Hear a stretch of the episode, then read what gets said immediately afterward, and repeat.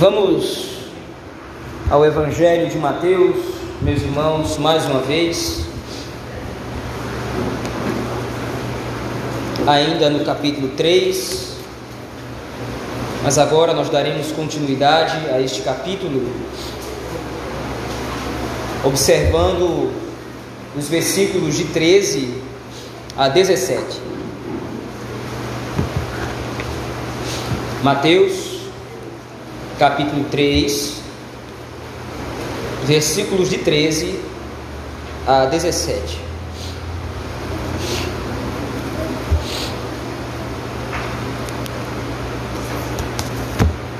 Assim diz o texto da palavra do Senhor. Por esse tempo, dirigiu-se Jesus da Galiléia para o Jordão, a fim de que João batizasse. Ele, porém, dissuadia, dizendo: Eu é que preciso ser batizado por ti, e tu vens a mim? Mas Jesus lhe respondeu: Deixa por enquanto, porque assim nos convém cumprir toda a justiça. Então ele o admitiu. Batizado Jesus, saiu logo da água, e eis que se lhe abriram os céus, e viu o Espírito de Deus descendo como pomba, vindo sobre ele. E eis uma voz dos céus que dizia: Este é o meu filho amado, em quem me comprazo. Amém. Vamos orar ao Senhor nosso Deus neste momento. Poderoso Deus, é no nome do teu filho Jesus Cristo que nós oramos, pedindo que o Senhor seja favorável a nós iluminando o nosso entendimento para que possamos compreender a tua palavra, Senhor. Tem misericórdia de nós e nos ajuda pelo poder do teu Espírito Santo, Senhor e Mestre da Escritura. Pastoreia o nosso coração.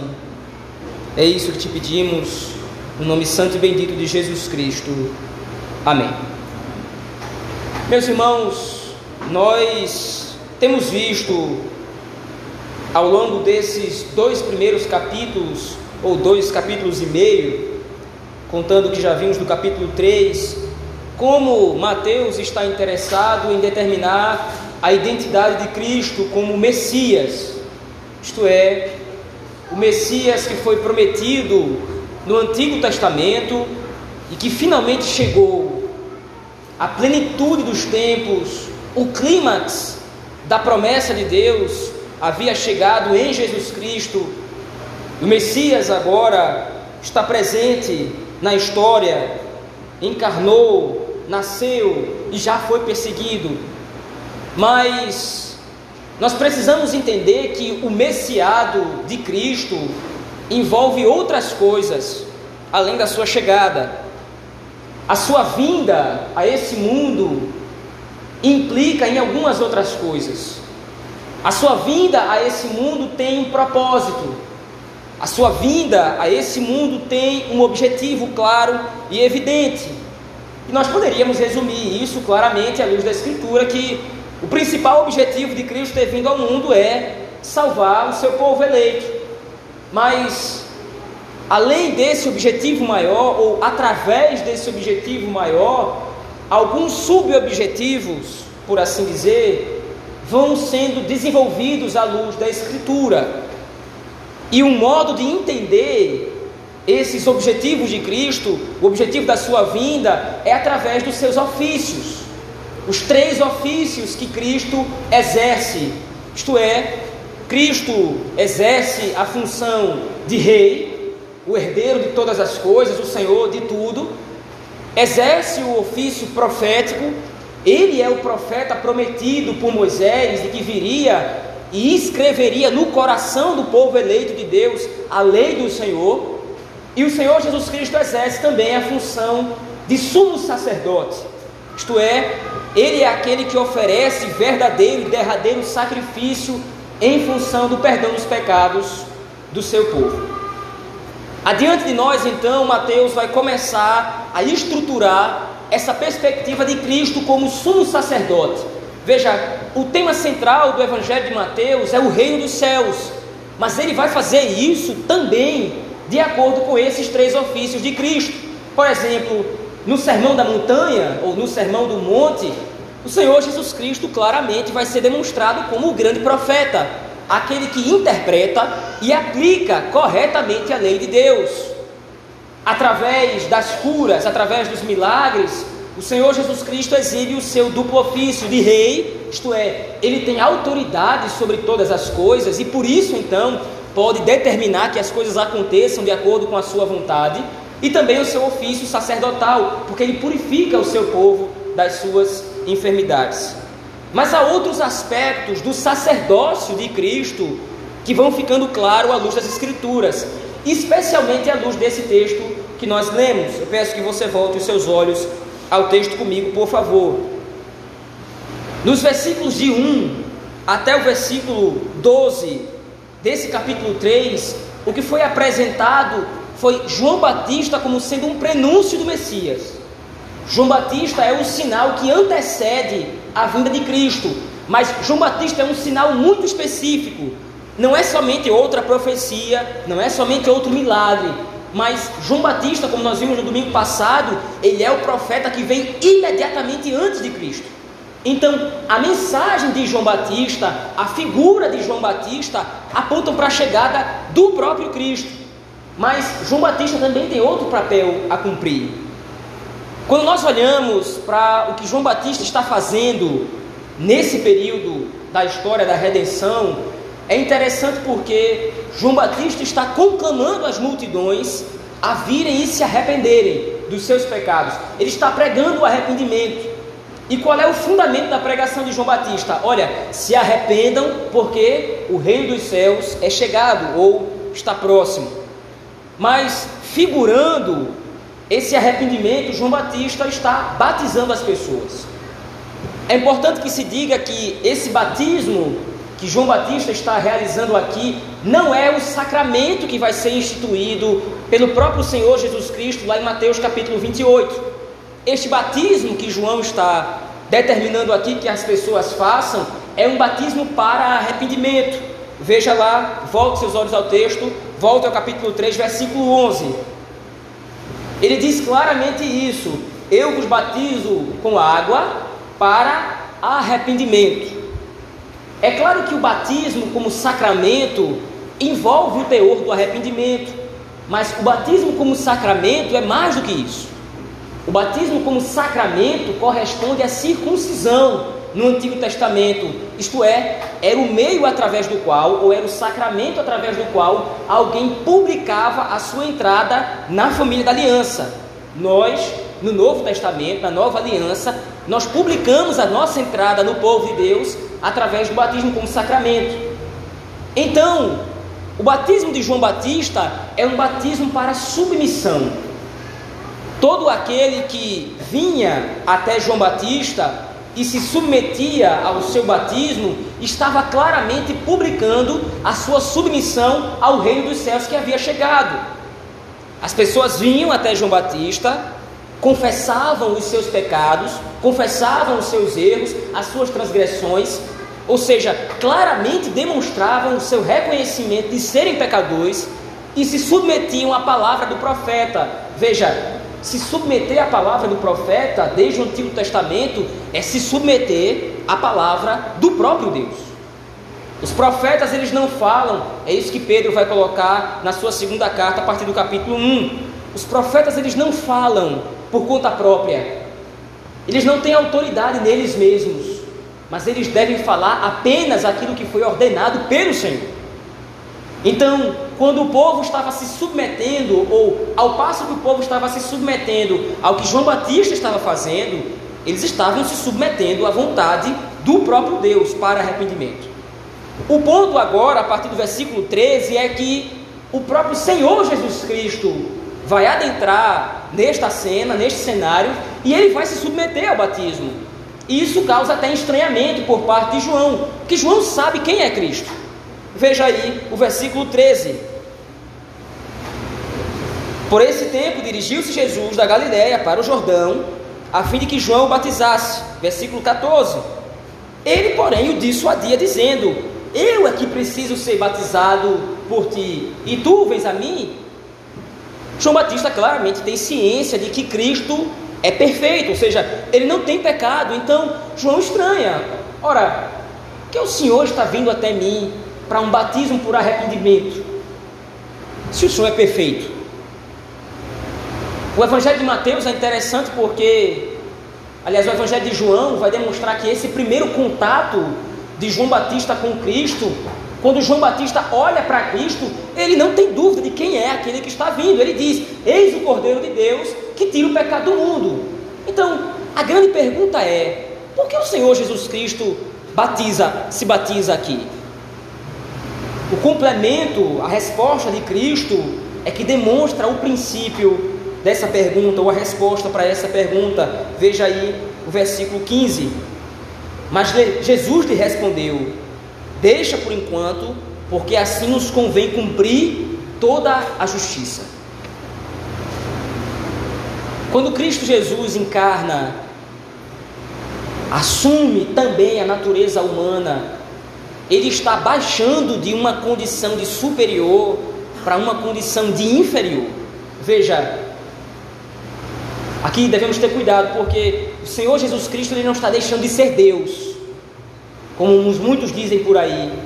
Ele abriu mão dos seus atributos. Não, o Senhor Jesus Cristo ele permanece perfeito Deus mas ele está assumindo também a forma de servo, ou seja, ele está baixando a condição de inferior.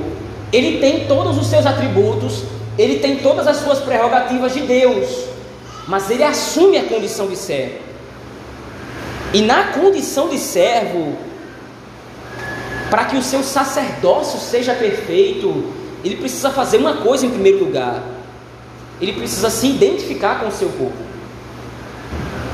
O Senhor Jesus Cristo é aquele que vem e encarna. Qual é a necessidade da encarnação de Cristo? Porque poderia ser providenciado um outro meio para a salvação e para a redenção. Afinal de contas, o Senhor nosso Deus, Ele é soberano, Ele é onipotente. Ele poderia ter providenciado outra forma para que o seu povo fosse purificado. Mas veja, o Senhor Jesus Cristo, Ele precisa encarnar, ou a segunda pessoa da Trindade precisa encarnar, precisa assumir a natureza humana para que ele se identifique com o seu povo. Somente Deus pode proporcionar verdadeira redenção. Somente Deus pode executar verdadeira salvação. Nós vimos isso aqui em muitos momentos. Os sacrifícios do Antigo Testamento não perdoavam o pecado. Porque os sacrifícios eles nunca tiveram esse fim, nunca tiveram esse objetivo. Nada no mundo pode perdoar pecados, satisfazendo a justiça de Deus. Somente o próprio Deus pode executar a redenção. E para que a redenção seja executada, Deus precisa então assumir, ou ele planeja então assumir a natureza humana. Agora você tem numa mesma pessoa duas naturezas: a natureza divina e a natureza humana, numa única pessoa, não são pessoas diferentes. Por causa disso, então, agora você tem a conexão entre os homens e Deus. Assumindo a natureza humana, Cristo então se faz o perfeito mediador entre Deus e os homens. Ele agora tem as prerrogativas, ele agora tem a qualificação necessária para que ele possa oferecer sacrifício para perdoar os pecados do povo. Mas essa identificação de Cristo com o seu povo começa em primeiro lugar através da submissão à lei. O ponto aí do versículo 15, quando Cristo coloca, convém cumprir toda a justiça. O ponto que Cristo exibe aí é que é necessário que Cristo cumpra toda a lei do Antigo Testamento. Tudo aquilo que foi profetizado e determinado por Deus no Antigo Testamento deve ser à risca cumprido pelo Messias. O Senhor Jesus Cristo vai dizer isso em Mateus capítulo 5, ele vai dizer: Eu não vim revogar a lei, eu vim cumprir. E o demonstrativo desse cumprimento da lei está no batismo de Cristo. Veja, não há mandamento no Antigo Testamento para batismo não existe no Antigo Testamento uma lei dizendo as pessoas devem se batizar para arrependimento. O que demonstra o arrependimento é a contrição do coração e a obediência à lei de Deus. Mas agora, nesse momento da história, Cristo se coloca numa condição de inferior. Ele está se submetendo ao profeta para demonstrar a sua intenção de cumprir toda a justiça de Deus. Esse é o primeiro processo do sacerdócio de Cristo, da execução do sacerdócio de Cristo. No domingo que vem nós vamos ver como Cristo ele se identifica com o seu povo, sendo o nosso sumo sacerdócio, através da sua tentação. Como é que Cristo sofre juntamente com o seu povo através da tentação, mas agora o ponto é ele está se submetendo à lei. É o primeiro processo dos dois estágios da vinda de Cristo: a sua humilhação, a sua encarnação. Geralmente nós pensamos no sacrifício de Cristo, ou nós olhamos para a obra salvadora de Cristo somente em termos da sua morte e ressurreição. Quando nós pensamos em Cristo nos salvando, muitas vezes nós só lembramos de Cristo pregado na cruz e Cristo ressuscitado. Mas o trabalho, o ministério de Cristo, como nosso sacerdote, como nosso rei, como nosso profeta, como nosso redentor, se inicia na sua própria encarnação. Nascer como homem já é humilhante. Nascer à semelhança de servo já é humilhante. Cristo deixou a sua glória. Cristo deixou o seu trono nos céus e baixou a nossa condição. Entenda, Cristo não é um patrão chato que simplesmente fica dizendo faça isso, faça aquilo, faça aquilo outro. Cristo vem nos mostrar que ele se apieda de nós e que tem misericórdia de nós. E como é que ele faz isso? Da maneira mais radical e extrema possível. Ele se faz um igual a nós. É claro que nós vamos ver isso a partir do capítulo 4, no domingo que vem. Ele não tem pecado, ele não tem natureza caída, mas ele tem a mesma natureza humana. Isso é importante, mais uma vez, como disse anteriormente, porque demonstra que Cristo vem se identificar conosco. Eu não tenho um sumo sacerdote, é o que vai dizer o autor aos Hebreus no capítulo 4 ele vai deixar claro essa ideia. Nós temos um sumo sacerdote que se compadece das nossas dores. Quando nós oramos ao Senhor Jesus Cristo, nós estamos orando para alguém que nos conhece intimamente. E veja, Cristo nos conhece não porque somente sabe todas as coisas, não é porque somente é onisciente. Cristo conhece as nossas fraquezas, Cristo conhece as nossas debilidades, porque Ele é homem. assim como nós somos. Ele está submisso, ou ele se submeteu à lei. Porque toda a justiça deveria ser cumprida. Noutras traduções, esse cumprir toda a justiça fica melhor quando nós entendemos por cumprir toda a lei de Deus. Veja, a lei que nós não poderíamos cumprir. A lei que nós não poderíamos satisfazer, Cristo satisfaz. A lei que nós não poderíamos obedecer, não de maneira perfeita, Cristo obedece. E ele faz isso demonstrando toda a sua humildade, se submetendo ao batismo. Mas veja, a narrativa continua, a partir dos versículos 16 e 17, Cristo se submete voluntariamente. Veja, ninguém pode obrigar Cristo a fazer absolutamente nada. Nós vimos isso aqui na reunião de doutrina. Veja, na doutrina da Trindade não existe níveis. Não é porque pai é chamado de pai que ele é maior que o filho que o espírito. Não é porque o filho é chamado de filho que ele é maior que o espírito. As três pessoas da Trindade são iguais em poder, iguais em glória e iguais em substância. O que acontece com Cristo então é que ele voluntariamente se submete ao Pai. Ele escolhe se submeter ao plano redentor, ao plano salvador traçado pelo Pai, pelo Filho e pelo Espírito. Isso demonstra o seu amor pelo seu povo.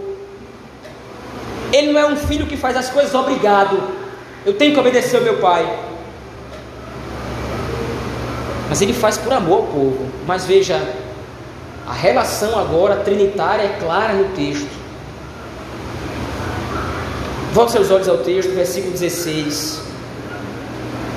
Batizado Jesus, saiu logo da água, e eis que se abriram os céus, e viu o Espírito de Deus descendo como um pomba vindo sobre ele.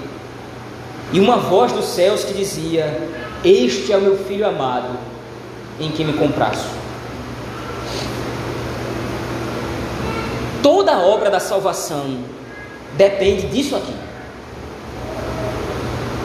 Toda a obra da redenção está sendo sistematizada nesse texto. Porque Cristo se oferece como sacrifício voluntário, o Espírito vem e o unge para executar o seu ministério, e o Pai demonstra a sua aceitação para com a obra do Filho. As três pessoas da Trindade envolvidas na obra da salvação: o Filho que se oferece, o Espírito que unge, o Filho, e o Pai que recebe a submissão do Filho com prazer.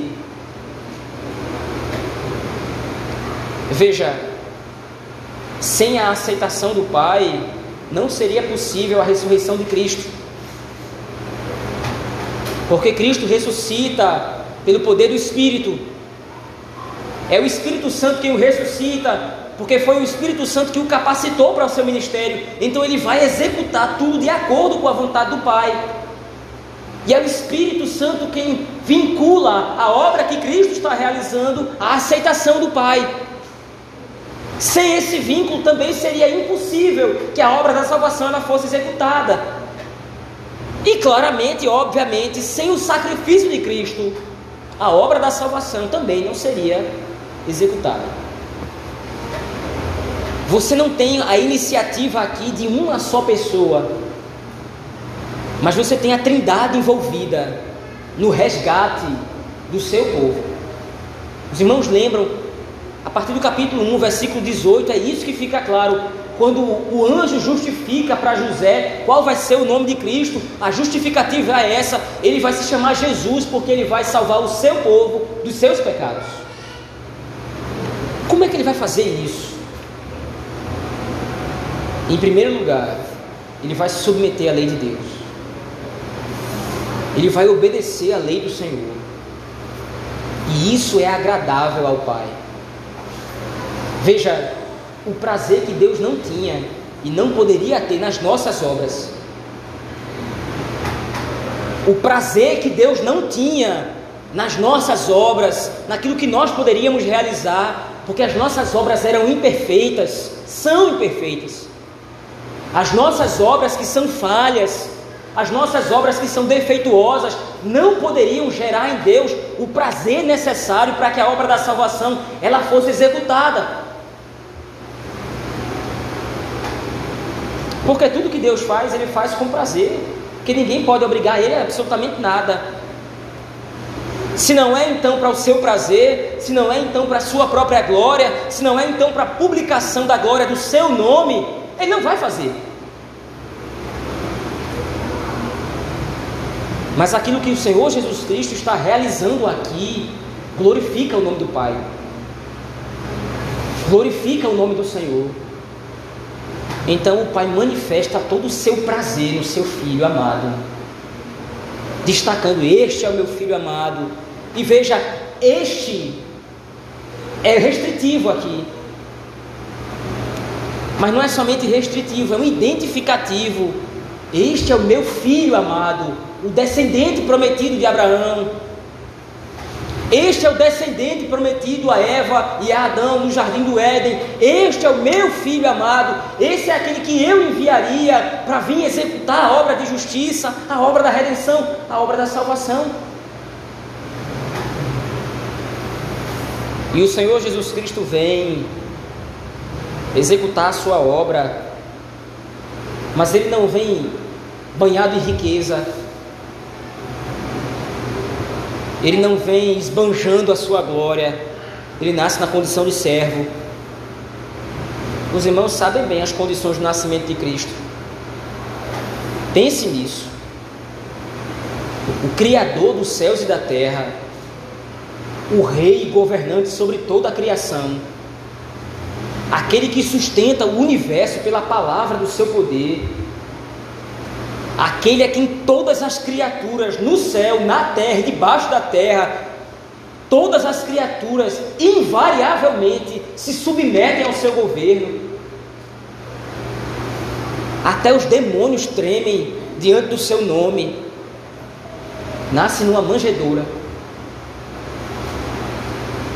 Não tinha nem lugar para ele se hospedar, para poder nascer direito. Nasce numa manjedoura, rodeado de animais. É a submissão de Cristo que demonstra a sua obra a submissão de Cristo a uma condição tão baixa demonstra a nossa baixeza. Cristo precisa descer até os níveis mais baixos da existência humana, porque nós estamos nos níveis mais baixos de existência. Pense, a imagem é terrível, mas a analogia é válida. Você colocar a mão num lugar sujo imundo. Pense num lugar repleto de lixo, detritos, dejetos, coisas fétidas. Você não colocaria a sua mão ali. Mas Cristo desce e ele entra nessa condição para nos remir das nossas imundícies para nos purificar da nossa podridão, dos nossos defeitos, dos nossos pecados. A empatia de Cristo pelo seu povo, o amor de Cristo pelo seu povo é manifesto, em primeiro lugar, através da sua submissão.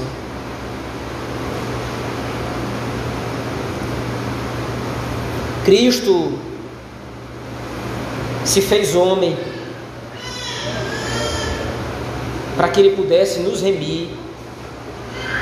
Cristo obedece à lei para que nós pudéssemos ser salvos das nossas transgressões, da nossa rebeldia. É isso que Mateus coloca nesses versículos de 13 a 17. Como o povo de Deus deve olhar para o sacrifício de Cristo louvando a Ele, porque Ele desceu a nossa condição de servo, Ele desceu a nossa condição de humildade, para nos substituir e para que isso fosse agradável a Deus.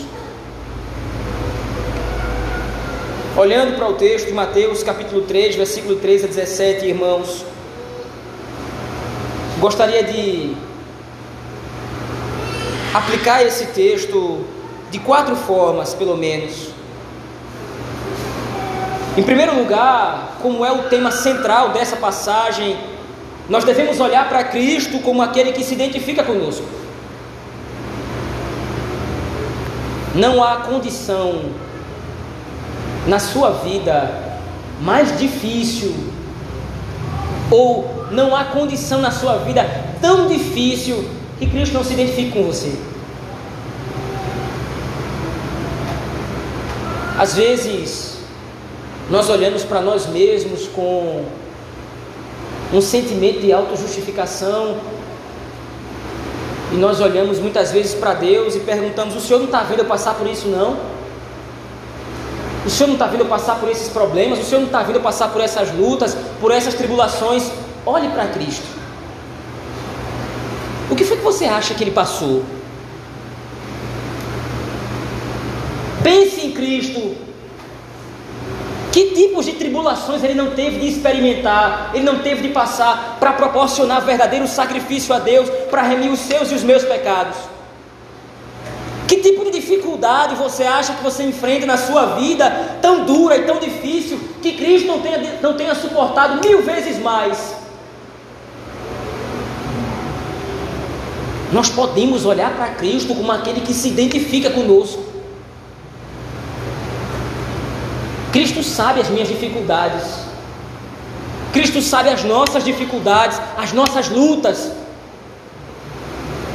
E Ele sabe isso, mais uma vez eu repito, Ele sabe disso, não porque é onisciente somente, mas porque Ele baixou a nossa condição. Eu tenho em quem confiar, é alguém que sabe das minhas lutas, é alguém que sabe das minhas dificuldades, é alguém que sabe das minhas dores, porque Ele sofreu todas essas dores. Se eu não olho para Cristo, buscando em Cristo alguém que pode me socorrer nas minhas lutas, me socorrer nas minhas adversidades, que solução tem para a minha vida? Em quem eu vou buscar refúgio se não é em Cristo que se identifica com os meus sofrimentos? Em quem eu vou buscar refúgio se eu não posso olhar para Cristo ou se eu não olho para Cristo como aquele que realmente se importa comigo? E veja, o se importar em Cristo aqui não é simplesmente um tapinha nas costas, oh meu irmão, eu lamento muito, eu sei que, é que você está passando. Não, Cristo experimentou isso, ele viveu isso, ele sofreu na carne.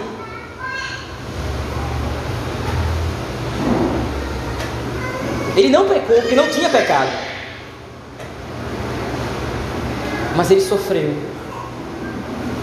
Todas as condições que estão, que estão envolvidas na natureza humana, o medo, a dor, a decepção, a arrogância dos homens, a frieza e a crueldade dos homens lá fora, tudo isso ele experimentou. Então, quando eu olho para Cristo, eu tenho em quem confiar. Porque Ele nos ama a tal ponto de voluntariamente ter se oferecido para sofrer no nosso lugar, a fim de oferecer a Deus verdadeira oração. Veja, nós oramos a Deus todos os dias e todos os momentos, e a nossa oração é recebida por Deus, é ouvida por Deus, por causa de Cristo. Quando nós oramos ao Senhor, Cristo está antes de nós intercedendo a Deus por nós. Você dorme, você se distrai, você trabalha, você faz outras coisas. A sua cabeça não está 24 horas pensando nos seus pecados, nas suas dificuldades, nas suas lutas, mas Cristo está 24 horas por dia intercedendo por você junto ao Pai. Incessantemente e incansavelmente, Ele está intercedendo a Deus por você. E as orações de Cristo são prazerosas a Deus.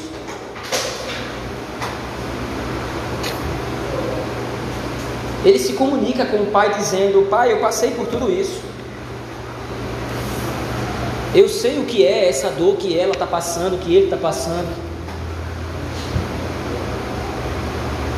Veja, e o que motiva o Pai a perdoar as nossas iniquidades, não somente as nossas iniquidades, mas o que motiva o Espírito Santo a nos consolar e nos confortar é a intercessão de Cristo. Porque nós não temos mérito nenhum diante de Deus. Se eu pedir alguma coisa a Deus, Ele não vai me atender. Porque eu não tenho condições nenhuma de entrar na Sua presença e pedir alguma coisa. Porque eu sou imperfeito, eu sou falho, eu sou pecador. Mas é Cristo que Ele ouve. É a Cristo que Ele atende. Quando eu oro, as minhas orações elas servem como forma de me humilhar e reconhecer a majestade e a soberania de Deus. Mas a título de atendimento, de oração, são as orações de Cristo, é a intercessão de Cristo que é ouvida.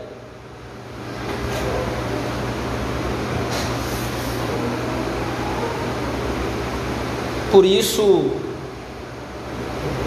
nós precisamos olhar para Cristo, vendo nele alguém que se identifica conosco. Mas em segundo lugar, nós precisamos olhar para Cristo e extrair o exemplo para sermos crentes obedientes e operosos para o Senhor nosso Deus. Veja, Cristo, para conquistar a glória do reino dos céus, se submeteu à condição de servo. Cristo, para ser glorificado pelo Pai, para poder redimir um povo para si, para ser exaltado acima de tudo e acima de todos, ele se submeteu à condição de servo, ele se submeteu a uma condição de, inferior. Por que, que nós rejeitaríamos essa mesma condição? Veja, quando eu trato meu irmão de maneira arrogante, quando eu trato o meu irmão de maneira soberba, de maneira altiva, eu estou rejeitando o que Cristo fez. Porque Cristo, na condição de superior, olhou para inferiores e se compadeceu. Porque eu, na condição de igual, vou me achar superior? O apóstolo Paulo, ele faz exatamente o contrário. Olha, vocês devem se sentir inferiores uns aos outros, para que vocês possam se socorrer mutuamente. É através do exemplo da humilhação de Cristo que eu extraio o exemplo para a minha vida, para que eu possa servir os meus irmãos. O Rei dos Reis e Senhor dos Senhores nos serviu, por que, que eu não vou servir um ao outro? Por que, que eu não vou servir o meu irmão? Por que, que eu não vou servir o meu próximo? Por que, que às vezes eu vou assumir uma postura de arrogância, uma postura seca contra o meu irmão, dura contra o meu irmão, quando Cristo Jesus foi amável conosco, em primeiro lugar, baixando a condição de servo, o que ninguém o obrigava a fazer, mas ele fez de bom grado. Mais uma vez eu disse isso aqui e vou repetir: não há espaço no reino dos céus para arrogantes. Não há espaço no reino dos céus para prepotência. Não há espaço no reino dos céus para ar de superioridade. Que Cristo Jesus, ele foi humilde. Nós conhecemos bem a narrativa, o clímax dessa demonstração é quando Cristo lava os pés dos discípulos a condição mais servil da sociedade, lavar pés. Ninguém queria fazer, era algo terrível, era algo baixo, de baixa qualidade, era algo servil. Cristo faz. Mas veja, a humildade não deve ser marca na nossa vida somente para com os nossos irmãos. Nós não temos absolutamente motivo nenhum para arrogância. que nós não temos absolutamente nada, tudo pertence ao Senhor. Nós não temos nada nesse mundo. Se nós não temos nada, do que fazemos questão? Se nós não temos nada, se tudo pertence ao Senhor nosso Deus, se tudo pertence a Cristo, nós somos seus cordeiros, sim, pela promessa, mas nesse mundo tudo pertence ao Senhor. Por que ser arrogante? Por que ser orgulhoso? Por que guardar no coração raízes de orgulho, raízes de rancor, raízes de mágoa? Olhe para Cristo e veja, se submetendo completamente à lei de Deus como servo. O próprio juiz que determinou a lei agora vai obedecer a lei que ele determinou.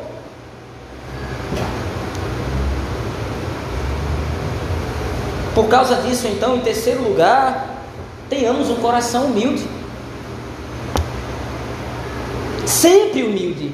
Veja, a humildade não é a humildade bíblica, a virtude da escritura sagrada não é uma ação que eu pontualmente faço. Ah, eu fui humilde. Não, a humildade que Cristo Jesus nos promove pela operação do Espírito é um estado de espírito. Nós não fomos humildes, nós não seremos humildes, nós devemos ser sempre humildes.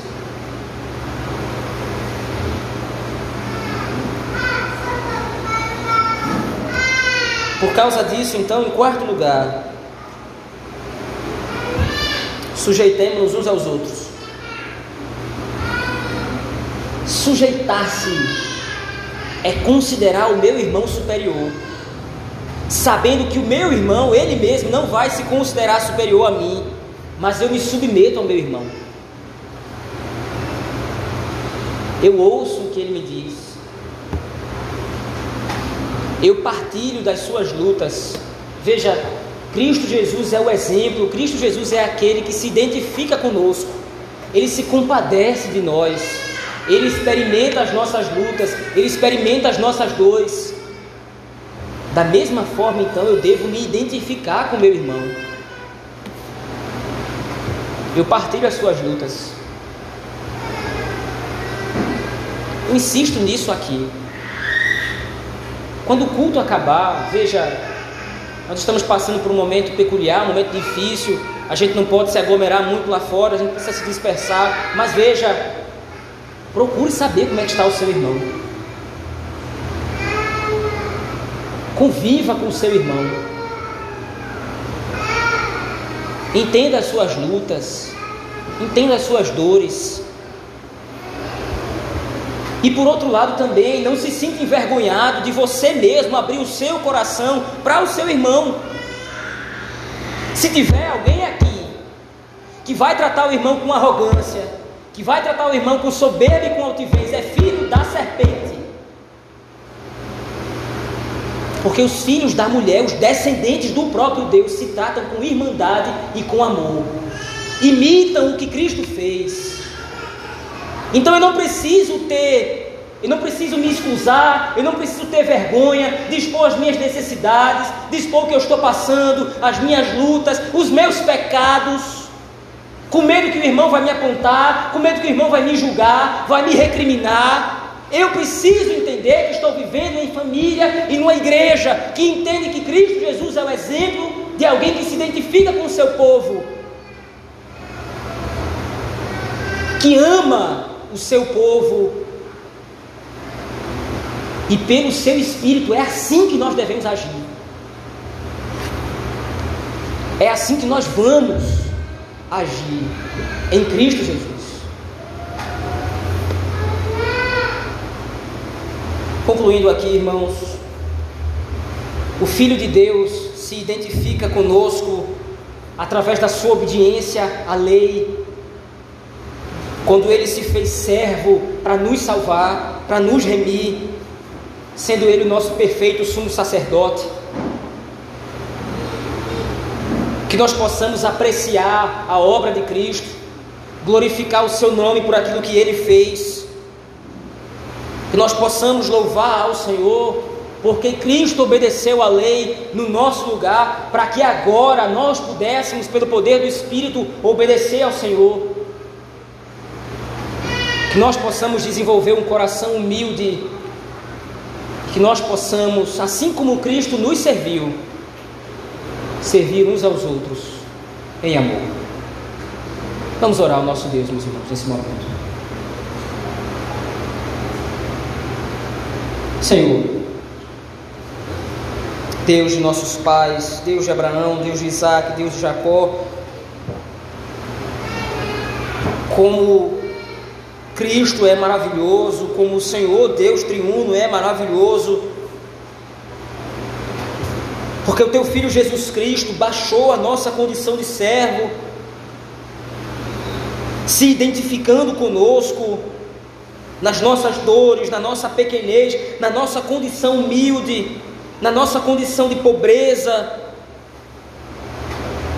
na nossa pobreza material, na nossa pobreza espiritual, Cristo se fez homem para que se identificasse conosco, para que pudesse ser o perfeito sumo sacerdote que nos redime dos nossos pecados, que nos redime das nossas iniquidades, que nos purifica, para apresentar-se como perfeito e verdadeiro sacrifício a Deus, para nos justificar.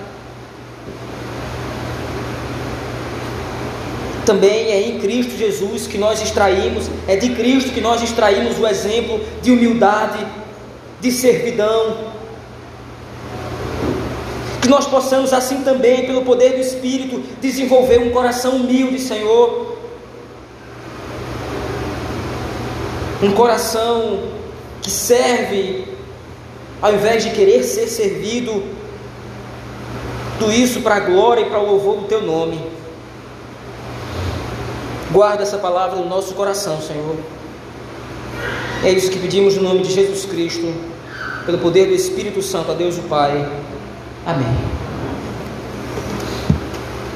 Vamos nos colocar de pé, irmãos, nesse momento.